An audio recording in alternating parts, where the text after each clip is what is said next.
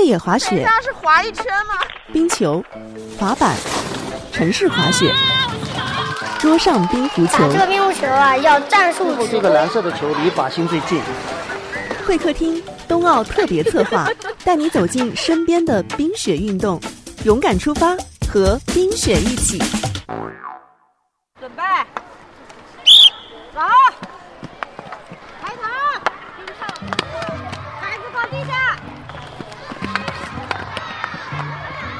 周五放学后，德培小学轮滑球队的孩子们在操场上开始了今天的训练。快快快，全速，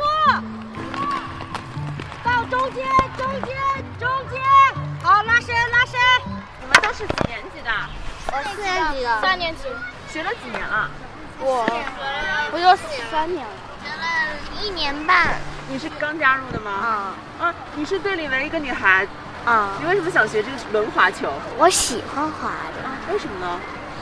嗯，我有一就是二年级的时候，我轮考试考得好，我爸爸给买了一双轮滑鞋，我姐姐也有，然后我想学，然后妈妈就给我报了，很开心，可以放松心情，累不累？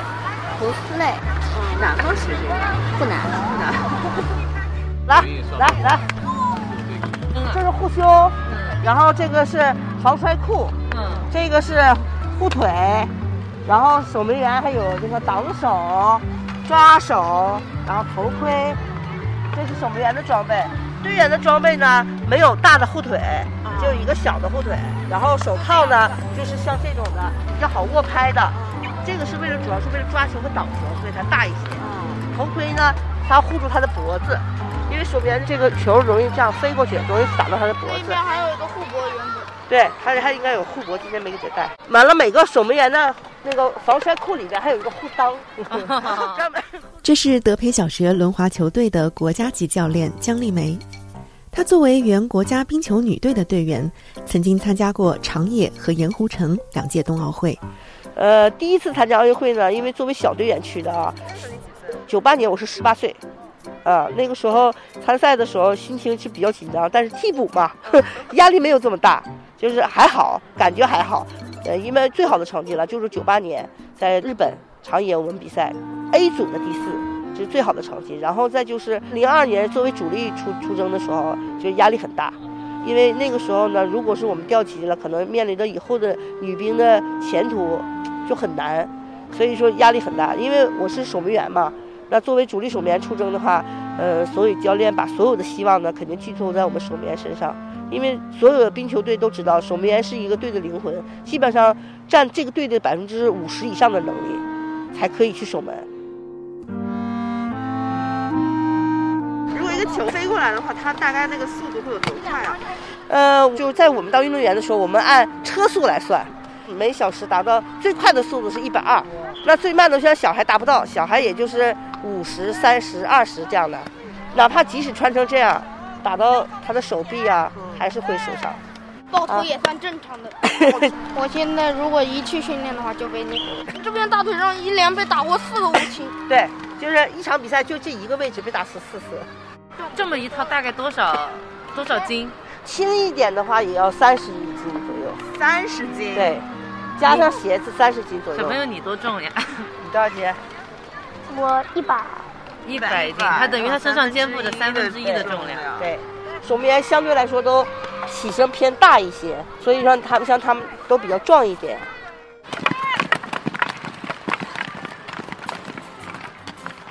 姜老师给我们做了科普。轮滑球作为一项从冰上发展起来的陆地运动，很好的解决了南方城市少冰和场地受限的现状。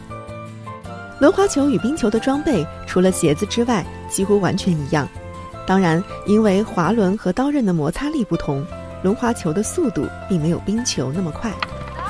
在规则上，冰球可以越位，而相对没有越位一说的轮滑球，它的战术打法就会更简单一些。没有越位的话，它的战型呢就比较好打。呃，基本上我们就是要幺幺二，还有幺二幺这样的队形，就是前面站一个人，中间站两个人，后面站一个人。因为轮滑球是四个人，冰球是五个人。冰球呢，它有中锋，它就多了一个中锋。它是一个中锋，两个边锋，两个后卫。轮滑球呢，它是两个前锋，两个后卫，它就没有前锋和后卫之分，就后面呢也可以跑到前面，前面呢也可以汇聚防守，它的位置是可以转换的，没有固定的位置。除此之外，冰球的场地也比轮滑球的场地更大。通常，国际上采用长六十一米、宽三十米、较圆弧半径为八点五米的场地。冰场呢，它的要求呢就比轮滑球场地要求大一些。轮滑球呢就是从十五乘三十，然后从二十乘四十都可以的，最起码是要呃八百的才可以去比赛。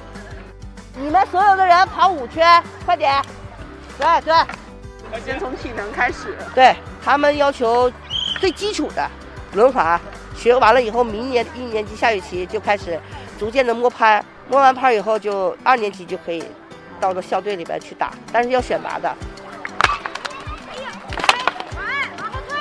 其实所有的集体项目啊都差不多，他要求的体能啊各方面都是很大的。平时除了在轮呢，他们还有体能训练，还有跑。就是轮滑球，它跟别的项目可能不太一样，它要求速度，而且还要要求力量，还要求技巧，还要求团队，还有脑子。他说很多综合到一起的。他们基本上在场上也就是两分钟就换一组。那平时训练我们会让他多一点时间，大概是四五分钟，四分钟左右换一次人。对，守门员是半场，基本上我们如果比赛情况下，基就是全都守下来，就哪怕是受伤了也得挺。往哪儿摆？学这个轮滑球最大的感受是什么？感受就是有进步，嗯，然后呢打得越来越好。哎，我也是有进步。这边。嗯，然后呢，能加入北极湖冰轮俱乐部，比较荣幸。啊，代表德飞校队打。你们上过冰的吧？应该是。上过。就就有几个上过，我是上过的。哦。上冰练了一年，总共练了四年轮滑球加冰球，滑起来冰鞋更好刹，它后面只要把脚往后一抬，冰球可以打出更更厉害、更高级的。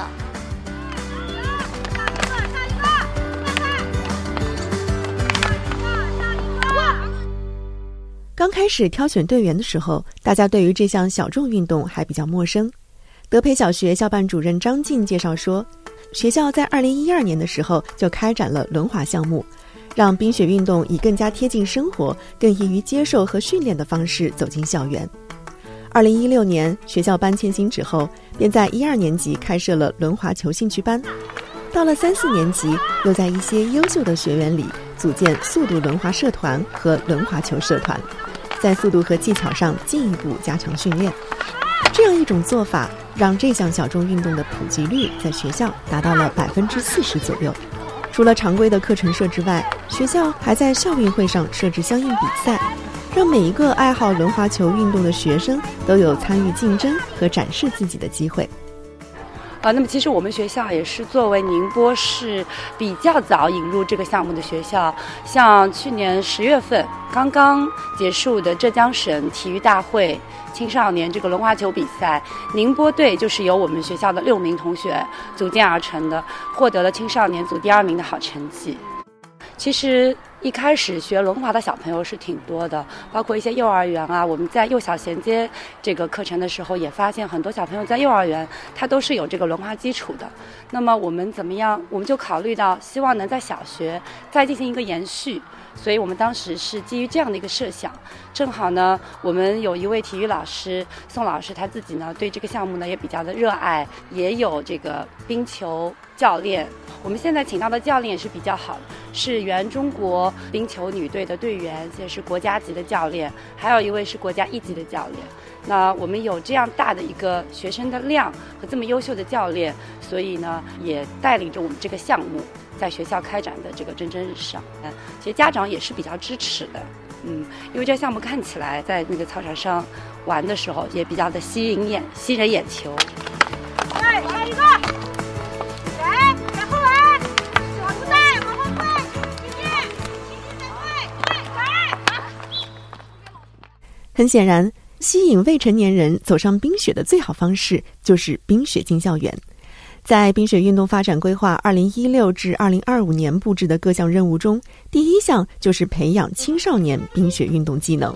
文件明确提出，鼓励南方地区城市的中小学积极与冰雪场馆或冰雪运动俱乐部建立合作，开设冰雪体育课程。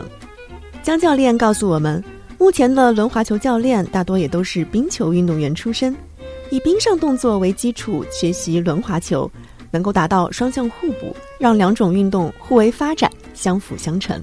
其实都是说到南方来说说轮转冰，其实很多都是冰转轮。很多孩子学了冰的，在龙门城那边不有冰场吗？他一样会转到这边来，因为轮是比较贴近于生活。那冰呢，它是有场地限制的，像我们一般都是在东北啊、北方那边常见，说这边就很少。这三亿人走冰雪、进冰雪，对吧？但所有的人冰不可能这么多的在南方，那肯定就是轮轮转冰嘛。在这个学校里，我们就是等于我们把所有的心血都 都用在这个学校上。那校队是一八年，呃，副教练在这里的时候，他们先成立的。他是也非常专业的，也是打过国际比赛的。对，因为我是冰球出身，所以我基本教他们的都是以冰上的动作为准，是这样的。因为毕竟场地没有那么多的限制，说进校园还是轮滑呢，更会接受，对孩子是比较好的一个项目。但是我们这些孩子，就是说轮滑球在练冰，他们也会的。哎，对，是他们就是很多小孩子都从一年级我开始带的，就是从一年级，现在他们也有有的是五年级的，最大的现在有五年级，有六年级的了。呃，我们偶尔呢也会去冰上，在冰上给他们训练，就这样子就是相结合的。如果说我们是真正是冰雪进校园了以后啊，那我们可以双向的，双向的，那我们冰球锦标赛也可以参加，那轮滑的锦标赛也是可以参加的。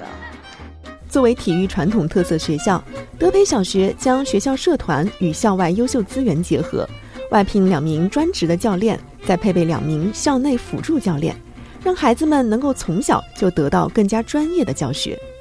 每学期，他们都会对优秀的社团学员进行表彰，并且给予一定的物质和精神奖励。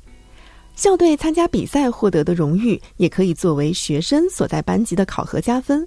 充分发挥了体教融合的最大效能，既给他的中队加分，也给他的导师，就是班主任，作为人才输送的一个加分，是一个多方面的去激励他。也使他能够一直坚持下去。孩子如果毕业了之后，他们有更高的能够晋升的通道吗？那有的，因为我们的这个教练他本身就是专业的，外面聘请来的这个外聘教练，他是专业从事这个运动的，他也会推荐优秀的小朋友、优秀的队员去晋升到有需要或者说是想要开设这样项目的，呃，中学啊、高中啊。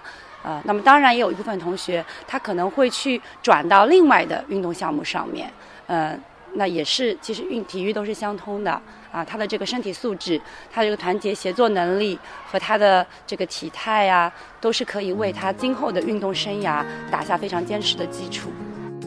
目前，德培小学正在与校外的俱乐部合作，筹备从校轮滑队挑选一些优秀的学生，组建自己的冰球队。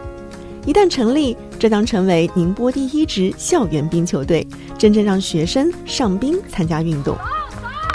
而这种冰轮结合的方式，也让南方的孩子能够去真正感受冰雪运动，爱上冰雪运动，使人与雪与大自然的氛围充分融合。他就是在轮上面可以达到他训练的这个量，因为你不可能每天都去冰上练，一个费用、一个时间、场地的限制。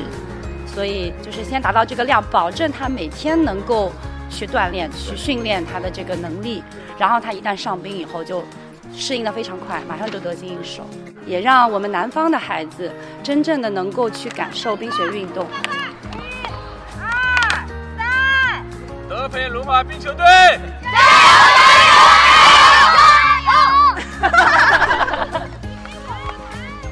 呃，所有孩子觉得是什么呢？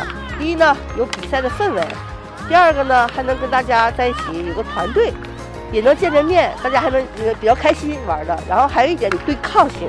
比赛的时候呢，他们发现场上的变化很多，是他们平时练不到的东西。他会发现，在比赛中发现自己不足的地方，在场上打完比赛输了，他们会继续努力；赢了，他们也不骄不躁，就是给孩子更好的去接受这些运动项目，然后更好的让心理能接受他的失败，他的成功。